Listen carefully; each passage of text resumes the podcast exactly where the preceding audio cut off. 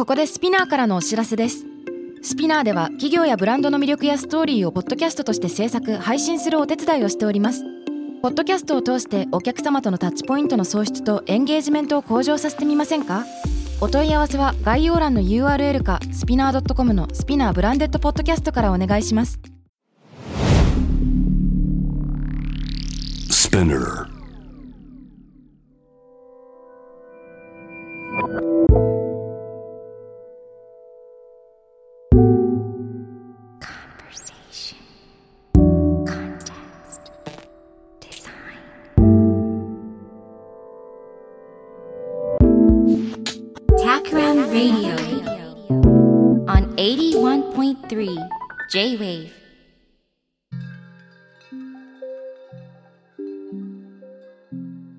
渡邉康太郎がナビゲートしている J-Wave Takram Radio。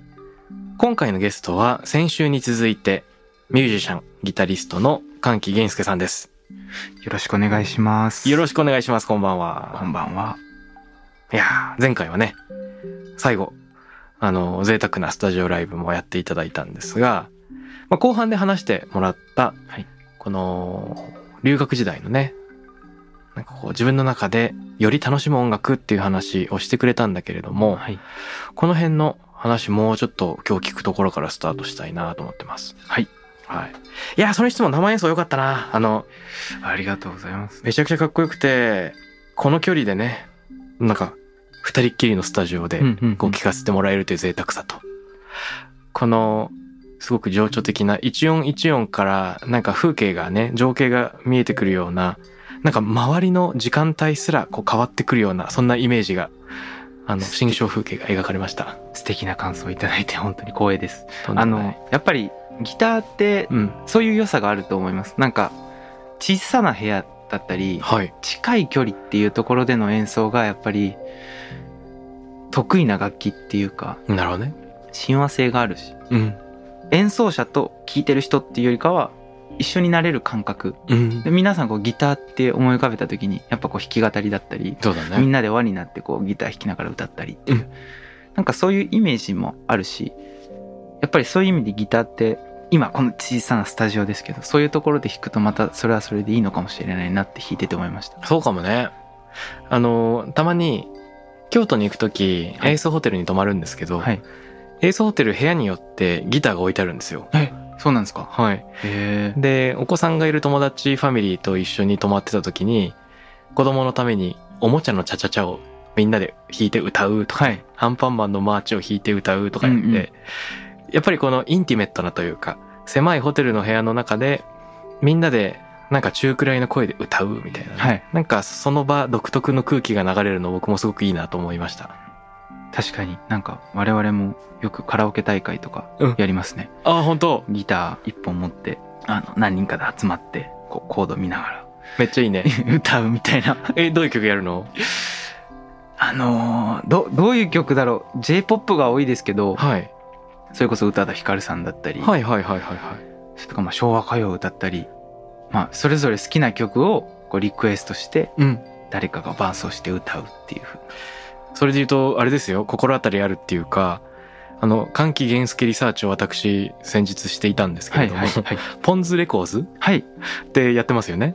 そうですあれはあのコロナ禍はい。の中で僕フランスにまだいたんですけども、うん2019年の3月でしたかねね、ちょうど始まりましたはいね。その時から本当にやることがなくなってしまったので、うん在学中。そうですそうですその時はパリにいてあのジャズの学校に行ってたんですけどもででも学校もなくなって授業もなくなってみんなパニックになっててうん。でそのちょうど僕の幼なじみがはい。フランスにその時にいまして河合俊介さん。はい彼とはピアノ教室が一緒あ、ピアノもやってたの？そうですピアノもあの習わせてもらっていましたそうでしたか。その僕、えっと、生まれた時にマンションに住んでたんですけど、はいそのマンションの下の階にピアノの先生が住んでいて。でそこでこうあのずっと小学校1年生から6年生とかまでかな小学校の時にずっとピアノを習っていてあ、そうだったんですね。でその時のピアノ教室の友達がその河合俊介くんっていう今でもずっと。ちなみにその CD うん。も自分が最近アルバムを作ったんですけど、はい。その CD も彼に録音を手伝ってもらってたり。YouTube 映像でも、はい。撮影とレコーディングを担当しましたって河合さんのコメントが入ってるやつがあった。はい。本当に彼はすごい人で、うん。で自分の中では奇跡だと思ってるんですけど、はい。そういう人にもう予期せずに出会ってるわけですね。その子供の頃に。うん。で大人になってたまたまパリで再会するんですそうなの。すごいじゃん街を歩いてたらあれ、うん。みたいな。うん。風の噂で彼もその彼はピアノ教室に習っていてではい。習っていて、ピアノがすごく上手だったんですけど、うん。オーボエっていう楽器に転校して、はい。であの京都の芸大の方に行っていて、うん。それを卒業してフランスに留学するっていうのは聞いていたんですけど、うん。今実際にフランスにその時に実際にフランスに行ってたかっていうのは僕は知らなかったんですよね。で普通にこうパリの、まあ、街を僕がこう散歩していたらあれ？ってなって、うん。街角で再会したんですマジで、はい、ええー、たまたま。出会ったんですか？それマレ地区っていうとこであの 再会してですね。なるほど。でまあちょっと立ち話してでまたなんか今度一緒にやろうねみたいな話になってでまあコロナ禍に入り、うん。なんかやることないから一緒になんかやってみようよ。でその時に近くに住んでいたんでうん。一緒にやってみようよってことで彼の家にずっといてはい。であの2週間に何曲2曲3曲ぐらいのペースで編曲したり。面白いね。あじゃあ二人ともその編曲とかも得意な？そうです。で彼は特にその今まだ彼はフランスにいるんですけど、うんフランスで一番そのレベルの高いとされてる国立の音楽学校のエクリチュール科って言って、その作曲技法だったりそういうものを学ぶところに今在籍していてそれぐらいもう本当にこう音楽理論だったり知識っていうのがものすごいあるので,、うん。で僕はどっちかっていうとそのなんかこういう感じみたいなアバウトなことが多いんですね。ふむふむ。でそういうのをこう彼に補ってもらってで一緒にものを作っていくっていうようなプロセスで、うん。あのたくさんやってましたね一緒に。あーパリのマレ地区でこの実践と理論が出会ったみたいな感じなんですね。いやポンズレコーズのウェブ見てて松田聖子からビル・エヴァンズまでいろんな曲が上がっていてすげえと思ったんだけど。なんかいろいろやってみようみたいなことで、うん。まあ我々としては結構楽しんであの演奏したり編曲したりまあ結構編曲することがメインだったんですけど、はい。自分たちの中では。うん。でいろんなサウンドをこう探していったりっていう感じでうん。遊んでましたね。なるほどですね。いいね。遊ぶように音楽生まれていくって最高ですね。はい。うーん。あのここで二人でどんな曲をやろうっていうのはなんかインスピレーションの元があるんですか？いや全然ないですね。うん。なんかその時にパンって浮かんだ曲だったりあとはあ編曲しやすそうっていう曲があるんですよね。ん要はそのスペースがある曲。あー余白というか。余白があったりスペースがある曲っていうのは、うん。割と色を付け加えやすかったりっん。ていうのはあります。余白とは一体音楽における余白って何なんだろうね。それはいろんな意味で取れるとは思うんですけど、うん。まあなんか曲のアイデンティティってうん。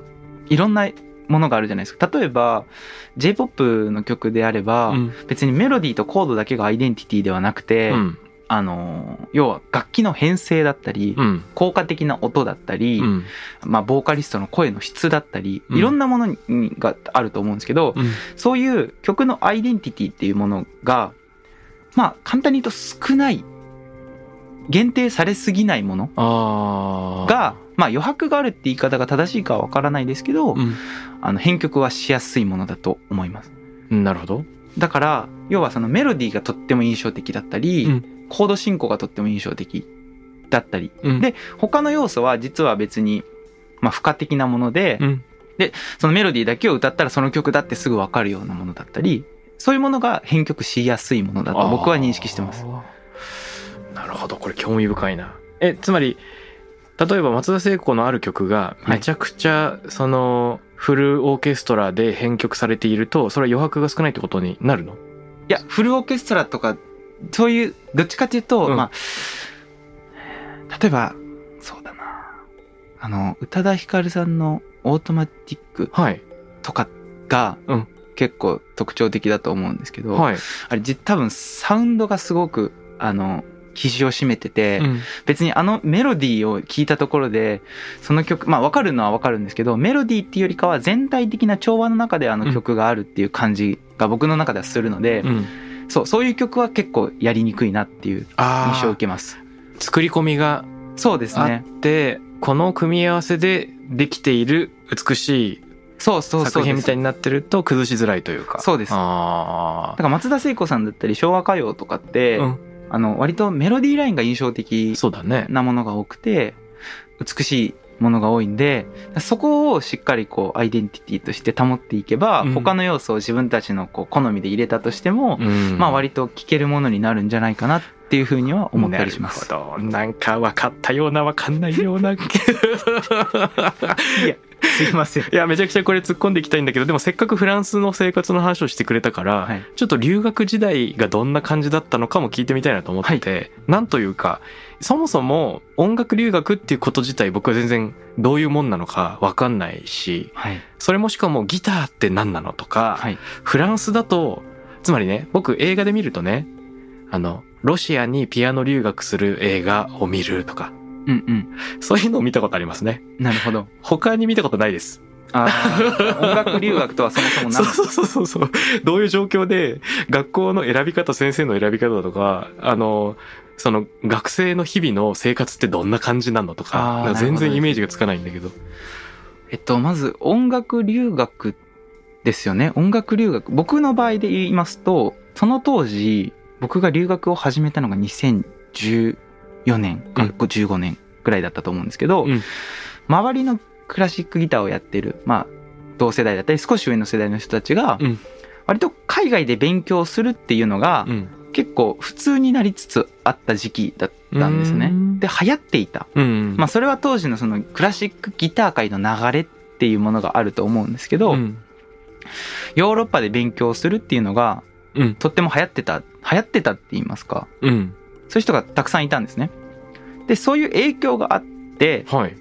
なんかぼんやりと留学してみたいなって思っていたっていうだけなんです、僕の場合は。ほうほうほうほう。で、まあ、うちの親、まあ、父親がミュージシャンで、母親はあの、学校の先生をしてるんですけど、うん。背中を押してくれたので、うん。じゃあ留学しましょうかということで、あんまり僕の場合は深く考えてなかったんですね。うん。いいね。身軽だね。うん。気軽。あんまり深く考えて留学しようという感じではなかったんですが、うんまあ行ってから、その、いろいろ吸収したりっていうのはもちろんあったんですけど、うんうんうんただ、そうですね、今になって考えると、音楽留学っていうのは、な当時、昔の話で言うと、はい。やっぱり日本とヨーロッパではクラシック音楽における、その、まあ、レベルって言うとよくないんですけど、環境がやっぱ全然違うっていうのがあると思う。へえ、どどんな違いが？まあ、例えばで話しますと、まあ、フランスだとコンセルバトワールっていう制度がありますね。で、それは、要は国が運営してる、まあ、音楽の学校みたいなもので、その地域の子供たちは、すごく安いお金もしくは無料で音楽の授業、レッスンっていうものを受けられるんですね。うん。まあもちろんその試験だったりはあるんですよ。入るために。ただ、すごいそういう環境が整っているので。もう音楽に触れる子供の母数が全然違うあわけですね。日本の場合だと、まずクラシックギターで言うと、そういう公的な機関っていうのがうん小学校、中学校の間はないので、うんまあ、個人的に先生に習いに行く。地域の先生に習いに行くっていう風なお月謝を払って習いに行くっていう風な形しかない。あ。うん。まあそういう意味でまず触れている数が違いますね。母数が全然違うっていうのもあるし、まあもちろんその発祥の地ですから、クラシック音楽の、はい。あの、ヨーロッパは。なので、そういう意味でも、環境って言ったり、風土だったり、文化っていうものが直接音楽に影響しているとは思うので、うんそういう意味で全然環境は違いますよね。うん。っていうふうに、まあ、なっていったと思うんですよ、昔は。ただ、今はいろんな人たちが留学して帰ってきて、向こうのこう、雰囲気だったり、向こうで学んだものっていうものを日本に持ち帰って活動してるミュージシャンがたくさんいるし、うん。今は日本でも全然勉強できるんじゃないかなと僕は思ったりしなくもないんですけど、はい。その、まあ僕が留学した時ぐらいは、やっぱりその留学っていうものがすごいこう、一つのレールみたいな、こう道みたいな感じ。プロのギタリストになるための道みたいな感じで、うん。ぼんやりとあったのは確かですね。うん。あの例えば日本の場合だったらね、うん。東京芸大の音楽科の入試なんかは僕漫画でちょっと読んだことがあるんですけど、例えばその譜面をもらって、うん。その場で譜面を書くのかその場で何か演奏するのか歌うのかなんかわかんないけど、はいはい。例えばそういうのがあるよとか演奏するのがあるよとかで入ったら入ったで座学もあり、はいはいはい。えー演奏だったら自分で曲を選んだり作曲したりってパターンもありとかっていうのなんとなくイメージできるんですけどその源介さんが実際にいて体験していたその日々の何学びって何をしてたの？みたいな。えっと、基本的にはギターのレッスンっていうのが週に1回ありました。うむ。で、まあ、それはそのギターの先生とあの曲をあの演奏して、うん。まあ、見てもらってコーチング的な感じですよね。ギターのレッスンがあって、うん。でそれ以外はいろんな授業がありました。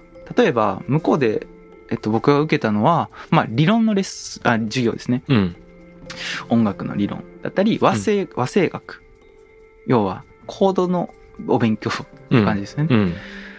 だったり音楽の歴史うん。だったり。あと面白かったのはよく向こうで最近流行ってるのかはわからないんですけどあの音楽家として生きていくための授業みたいな音楽家の環境音楽家プロの音楽家がどういう環境にうん。置かれてどういう仕事をしてどういうふうにお金をもらっているのかだったりそういう環境の授業っていうのがありましためっちゃいいね、それ。はい気になる。そういうのはまあ当時僕フランス語めちゃくちゃできたわけじゃなかったから、うん。いまいち全部は分からなかったですけどでもすごく興味深かったです。えー、それじゃやっぱフランスの景色と日本の景色が違うとはいえ、はい。どんな内容でした？生きていくっつうのは。フランスで音楽家として生きていくってことですか？あのフランスの場合いろんな制度があってですね、うん。まあ一つ有名な制度があのアンターミトンスっていう、まあ、フランス語でアンターミトンスっていう制度があるんですけど、その制度は要はざっくり言うと1年間である規定の時間数をあの演奏活動だったり、まあ、公演、うん。まあ、ダンサーでも音楽家でも何でも申請はできるんですけど、うん公演活動してる人はそのアンターミトンスっていう制度をあの申請することができるんですけど、はい完結みたいな意味だよね。間、あの、トンまあトン。そうだと思いますうん。まあそうですね。で、それが申請が通れば、はい。毎日お金がもらえるんですね。ほう。で、それは演奏がない日お金がもらえるんですね。ほうほうというのが、あ例えば、そうです。僕がじゃあそれを申請しました。うん。で、次の年から、例えば演奏会が月にまあ4回ありましたと。うん。で、その4回以外の日はお金が入るんです。面白いね。まあそのめちゃくちゃ入るわけではないんですけど、まあうん要はアーティストとして生きていくためにその必要なお金、時間をこう削らないためにお金がもらえるっていう制度だと僕はまあ認識してるんですけど、うんなるほど。そういうふうな保証がありますね。うーん。面白い。つまり、えっ、と、自分の演奏活動の間は自分で稼げるけど、はい演奏活動していない、その、完結的な時間の保証が得られるみたいなそうですね。制度があるとか。はい。はあ。あとはその、何、フリーランス的に生きるための、あの、例えば、なんか複数のわらじを履くとか、そういうのもなんかあるんですか？ああ、そう、どっちかっていうと、その制度面。制度だったり環境の話が多かったですね。ふんふん。要は著作権のお話だったりどういうふうな手順を踏んでそのコンサートをしていくんだろうとか、うん。そういう環境まあ授業のタイトル自体が環境なんですようん。音楽環境学みたいな授業のタイトルだったので、面白い。制度だったり権利のお話だったりはいそういうのが多かった気がしますねなるほどね。あの、翻ってちょっと話が変わっちゃうかもなんですけど、はい。その、今、源介さんは日本に帰ってきて、ミュージシャンとして生きていて、はい。その、日本の環境ってのはどうなってるんですか？つまり、これどういうことかっていうと、はい。ギターを使うミュージシャンじゃないですか。はい。で、これは、例えば歌は入ってなくて、はいはいはい。なので J-POP みたいなアーティストとはちょっと生き方が違ったりとか、はいはい。でも一方で作曲とか編曲をするから、そういうあの仕事のあり方もあるし、演奏もあるし、みたいになってきた時に、このジャズとかクラシック、でもこのジャズとクラシック両方できるっていう人自体がそもそも、あの、珍しいとは思いつつ、こういうミュージシャンの人っていうのはどういう生き方なのか。要は器楽奏者っていうか楽器を演奏して、うむあの活動してる人ですよね。うむうむあのー簡単に言うと多分結構厳しいとは思います。うんやっぱりそのもちろん皆さんこう周りの人に聞いてみてうん。楽器を例えば、まあ、クラシックのコンサートとかって割と行く人多いかもしれないんですけどはい。クラシックギターのコンサート行ったことありますかとか、うん。ジャズのコンサートライブに行ったことありますかって言ってたくさんの人が「はい」っていうわけじゃないと思うんですね。はい。でそれぐらいもちろんコアなファンの方たちだったり好きな愛好家の方たちはたくさんいて、そういう人たちがコンサートに来ていただいてうん。でまあ僕たちが演奏してっていう形ではあるんですけどやっぱこうメジャーなものではないので、うん。活動もその楽ではないうん。と思うんですよ。やっぱ器楽奏者っていう楽器を演奏してうん。お金をいただいているっていう職業は。なので、まあ、いろんな要はたくさん演奏するはいだったり、うん。皆さん例えば録音の仕事をするだったり、うん。そういうところで活動していってるのかなというふうには思います。まあ人によってだから全然スタイルが違いますね。ね。だから演奏だけして、まあ、例えばすごいスターのギタリストみたいな人たちは演奏だけしてそれで生きていってる人もいますし、まあ録音っていうのがメインであって、はい。あとライブだったりコンサートは自分のお楽しみうん。みたいな感じでやってる人もいたり。録音っていうのはスタジオミュージシャンみたいなそうですね。ああじゃあ例えばその J−POP なりそういった場に出かけていって、はい。バッキングするとか。はい。ドラマのあの音楽だったり、はい。J-POP、そうですね。だったり、まあ劇伴だったり。ああなるほどね。そっかそっかそっかそっか。でそんな中でね源助さんの場合は作曲や編曲もやるわけだけど、それの仕事もあるってことだよね。そうですね。でも作曲っていうのは、うん。あの僕の中では、まあ普通に自分の楽しみというか、あそうなんだあの、時々あの、お願いされることはありますけど、うん。基本的には自分の表現の中の一つなので、うん。別にそれが分けて考え、ギターを弾くことと別に特に分かれてるわけではないっていうか、まあ、結構インプロビゼーションとの延長とかでもあるあるかなっていうふうな。時間をかけられるインプロみたいな。そんな雰囲気はあります。あの良い編曲とか良い作曲ってどういう状態になったら良いっていうラインをクリアするんですか？あ自分の中でですか、うん。それは僕が聞いていいと思ったらいいっていう、なんかすごい曖昧な話なんですけど、うんうん。自分の中の基準って言葉にしてできるものはあんまりないんですけど、うんなんかやっぱり聞いた時に少しでも、ん？なんか違うなっていう違和感っていうのを、うん。が絶対生まれるとは思うんですけど、そこを、その違和感がどこかに起因しているのかっていうのを探す作業が結構多い気がして、うーん。それがリズムなのか、うん。音なのか、それかそのタイミング、場所なのかとか、うん。どこにその違和感があるのかがすぐにわからない場合とかもあって、うんなるほどね。でそういう違和感を取り除いていって聞いた時にあいいなって思うんですね、うん。自分の中でそれがやっぱり基準になってます。だから自分に嘘をつかないって言いますか自分で良くないと思っ何かが良くないって思ったのを見過ごさない、その作業が結構大変だったりはします。うん。あの一曲を例えばアレンジする時はい。ってどのくらいの時間をかけるんですか？アレンジは結構早いんですよね。アレンジは3日いやもう本当にまちまちですけど頭の中にもその雰囲気が鳴ってたらすぐできますしなるほどね。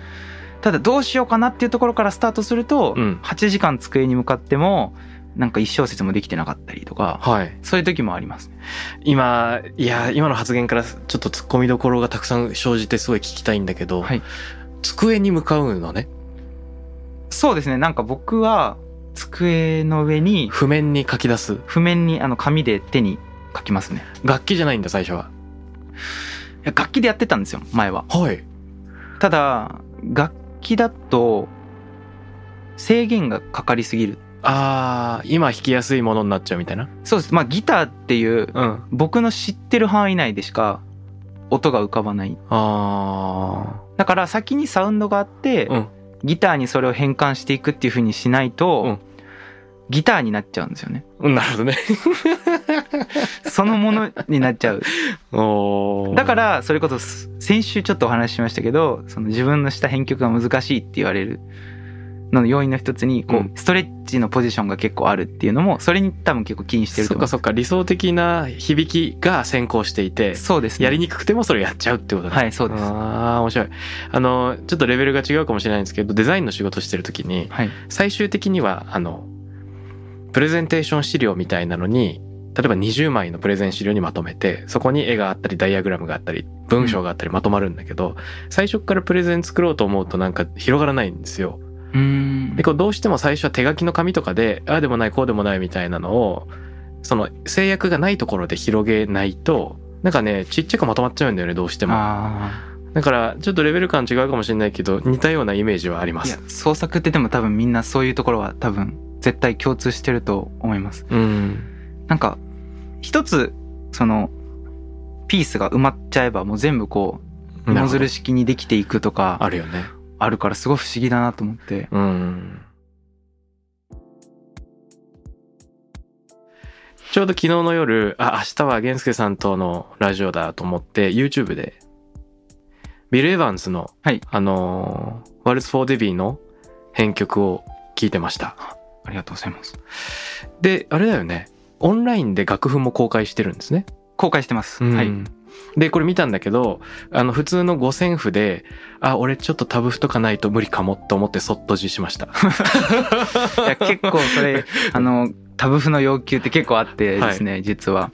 あのタブ譜をくれみたいなのとか、うん。まあ、他の編曲してる動画とかにも早く譜面を出せみたいなのうん。結構あるんですけど、うん。いや出したい気持ちはたくさんもう山々なんですけどこう次の編曲次の作曲ってやってるってなかなか時間が作れなくてそうですよね。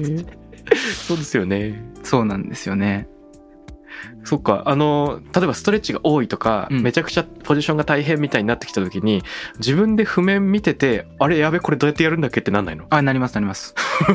全然なります、うん。だから弾けないとか全然あります。とかワルツ・フォー・デビューとかもうん。ちゃんと練習しないと弾けない。あ、そっか。思い出す必要がある。そうです。なんか、その当時のそのプロセスが、編曲して、次の日に録音とかやってたんですよ。うんだから。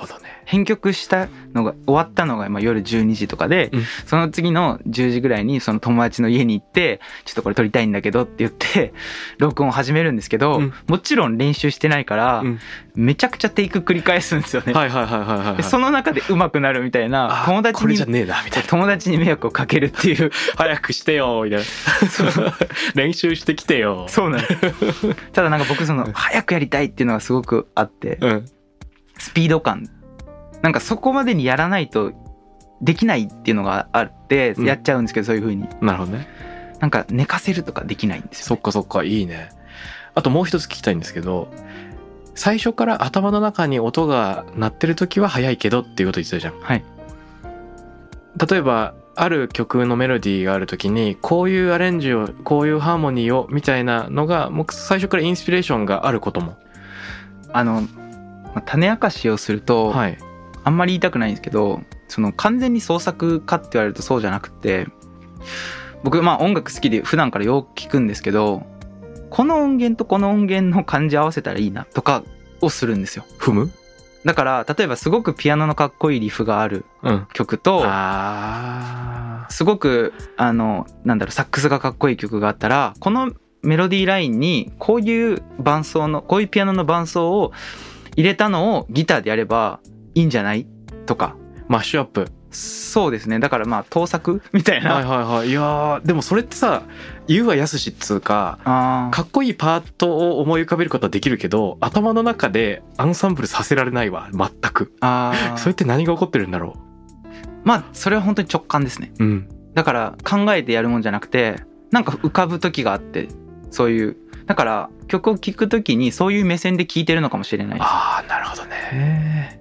だからそのあ CD に、えっと、ブラッド・メルド自分の作ったアルバムにブラッド・メルドっていう僕の大好きなピアニストの、ジョン・ボーイ。はい曲を入れてるんですけどそれとかもジョン・ボーイを普通にこう聴いてる時にあこれギターでそのまま弾けるんじゃないかって思ったんですよ。うんで撮ってみたらそのまま弾けちゃったんですね。いいね。でそれってどう考えてもおかしいんですよ。ピアノって、まあ、指が5本プラス5本なんで10本ある。うん。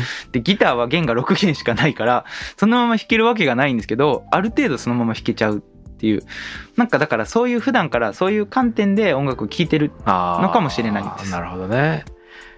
面白いね。そのギターという制約から離れたい時間もあればむしろギターの上ですぐできてしまう時間もあれば。そうですね、うん。確かにそうですギターっていうものがもちろん大好きで、はい。この楽器の響きが好きなんだけどだからこそ違うサウンドをうん。取り入れたいみたいなところはあると思います、なるほどですね。でもあのさっき盗作っていうふうに言ってたけどこれって面白いよね。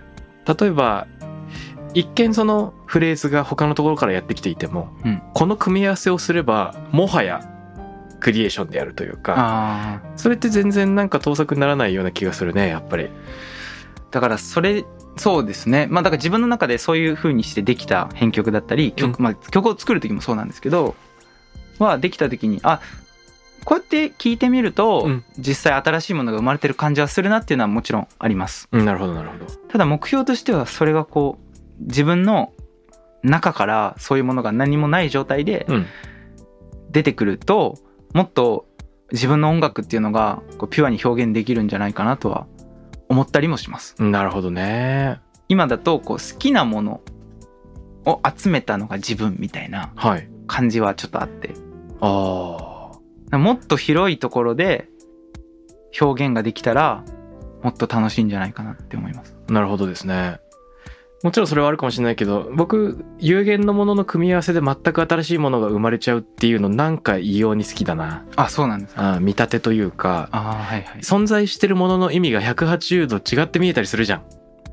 でもそれで言うと、うん。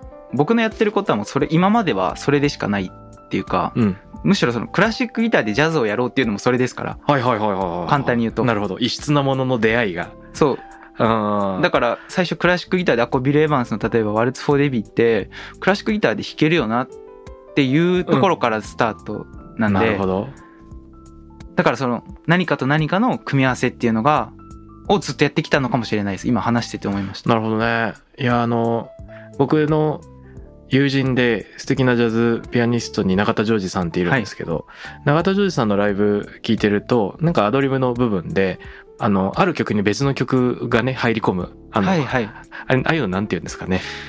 言葉あるんですよ。あるんですよねまあでもまあ、引用。引用みたいな。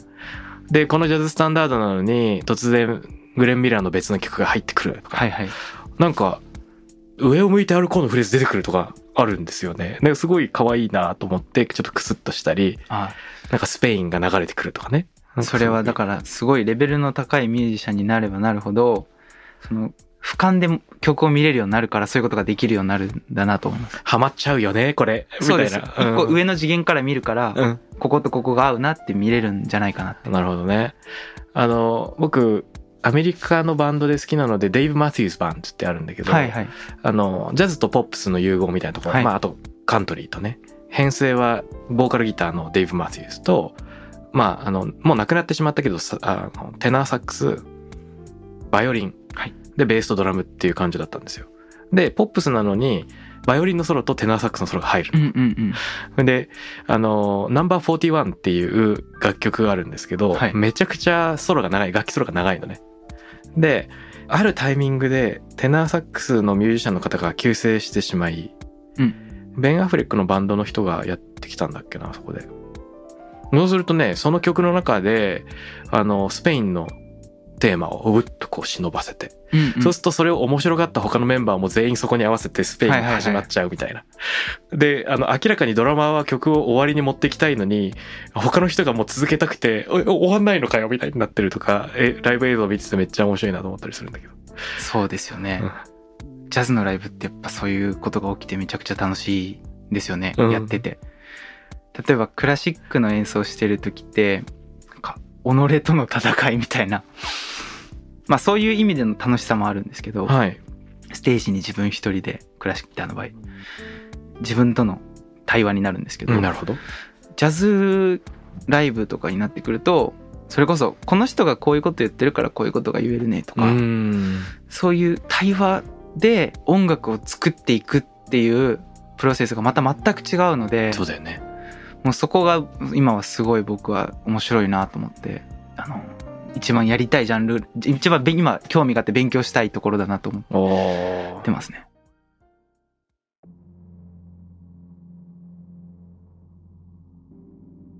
いやーこれはこの話を聞いてさらに今後の源介さんのライブに行くのが楽しみになりましたああありがとうございます。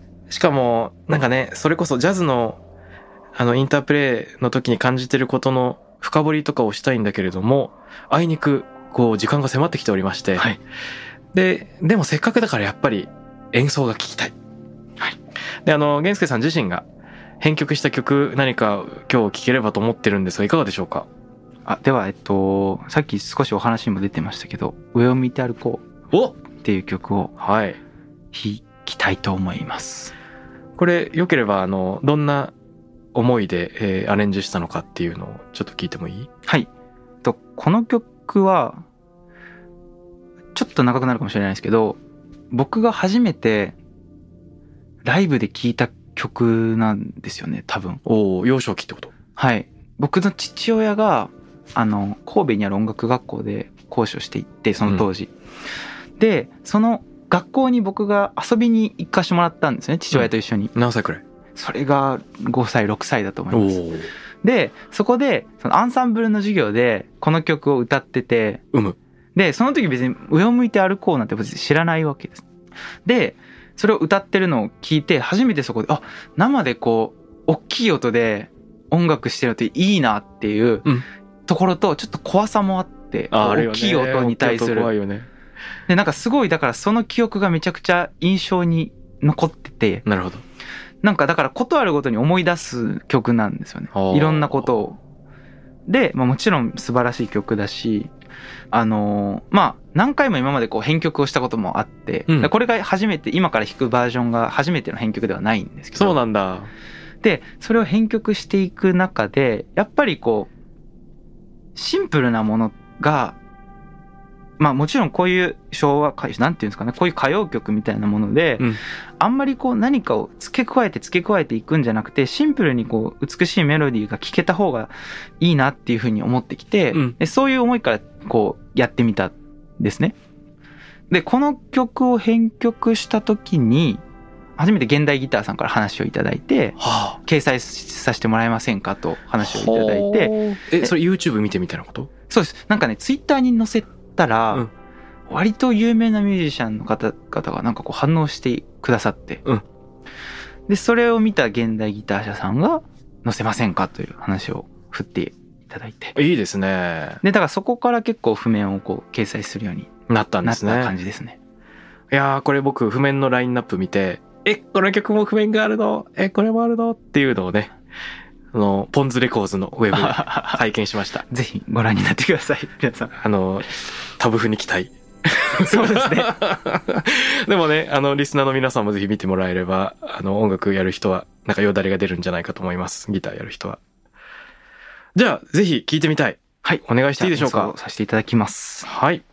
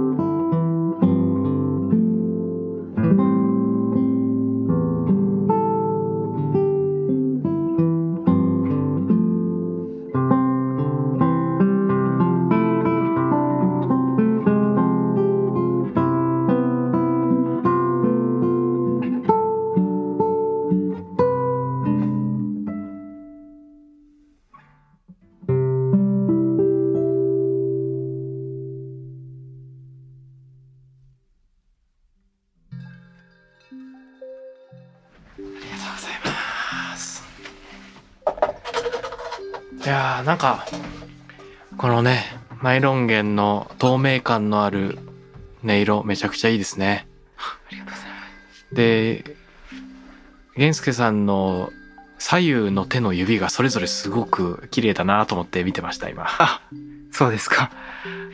細いんですよね。指ねうん。だからなんか右手のあの弦を弾く手はそれぞれのその指の長さと細さみたいなのが綺麗に見えるんだけど左手はなんかめちゃくちゃ難しい手の開き方してるなみたいな。一体何が起こってるんだ？それそのなんかコントラストも含めていいしちょっとあのペグからはみ出してる弦が猫のひげみたいで可愛いなとかあ注意されるんですけどね。切りなさいと。ぴょぴょぴょって僕あのロックギタリストみたいにちょっと伸ばしてるのがかっこいいかなと思ってやってるっていうのは建前で、本当は切るのがめんどくさいだけ。ちょっと寝癖みたいな感じでね。そうですね。あ、YouTube で見たよ。はいあの、玄介さんが上を向いて歩こうアレンジしてる映像で、なぜか後ろ髪の寝癖があって、YouTube コメントで、寝癖も上を向いて歩いてるのは狙い通りですかっていう。コメント大喜利みたいなのが発生してるあれも素晴らしかったけどね。いやー、かっこよかったです、本当に。ありがとうございます。あの、僕思ったんですけど、僕、いろんなコンサートに行くときに、はいなんか真面目な場に行けば行くほど、どう解釈、正しく解釈しなきゃいけないんだろうっていう考えなくていい緊張感を持っちゃうこととかたまにあるんですけど、はい。今すごく贅沢な時間で、本当は緊張感があるかもしれない、こうちっちゃい空間で二人きりなんですけど、曲に聴き入る時間もあれば、この音色に触発されて勝手なイマジネーションが広がって、なんか半ば BGM になりながら自分の妄想が広がっちゃうみたいなのなんか行ったり来たりできること自体が、なんかすごくこう超勝手な感想だけど、ね、はい。それがすごい楽しいなというか、あ演奏への集中と演奏に触発されたなんか自分側の喜びみたいなのが同時にある、そんな贅沢な時間を味わいました。あ、ああ、それはありがたいです。いやね、本当は他にもたくさん聞きたいことがあったんだけど、うっかりいろんな話で盛り上がってしまって 時間が来てしまいました。で、2週にわたってミュージシャンでギタリストの関木健介さんに来てもらいましたけれども、なんか今後もライブいろいろ行きたいし、はい。ね、あの他の場でもなんかご一緒できたら嬉しいなと思うんだけど、はい。ぜひよろしくお願いします。はい、こちらこそ、あの、もしお知らせとか、あとリスナーの方への問いかけみたいのがあったらぜひ最後に聞いてみたいなと思っていて。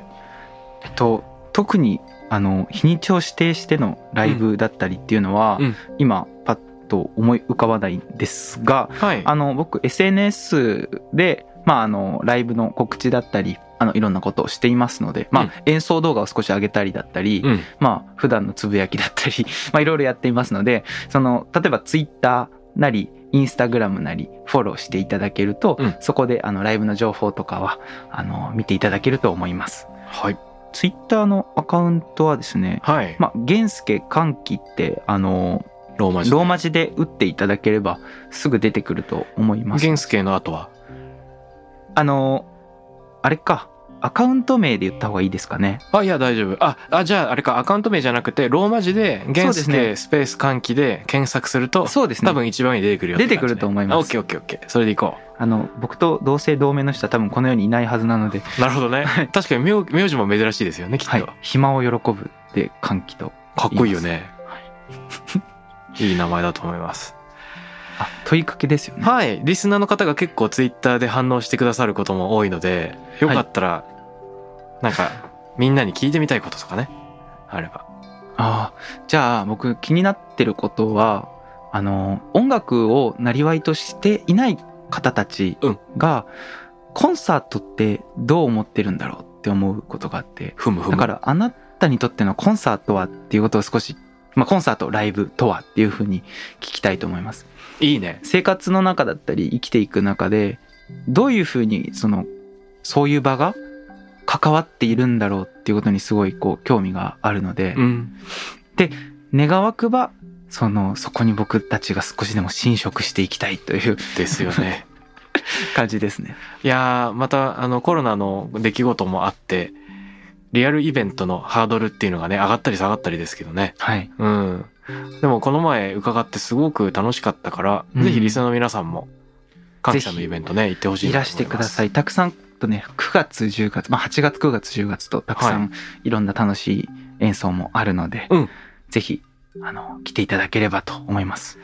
1週目にクラシックはコンサートジャズはライブって言ってたけど その2つのカルチャーの違いなんかも今度機会があったら深掘りしてみたいなと思いましたあの、ねちなみにジャズはギグっていう場合もあります。あギグねそれが一番かっこいいかもしれないですね。語呂的には。はいはいはいはいはい そっかそっかギグね言うよねギグともいつか行ってみたいなと思って。面白いということで2週にわたって歓喜源介さんにお越しいただきましたどうもありがとうございますありがとうございました。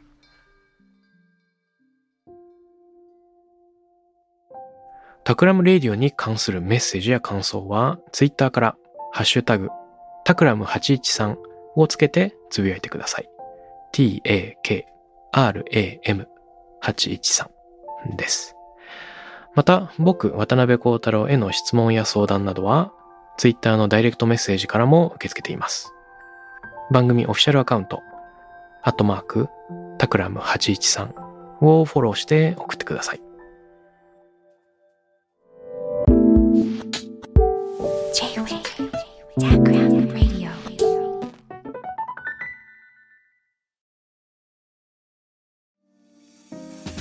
ここで SPINEAR からのお知らせです。現在さまざまな企業の branded ポッドキャストを制作している SPINEAR では自社開発したポッドキャスト管理システム SONIC BOWL を用いたオリジナルのアンケートを実施しています。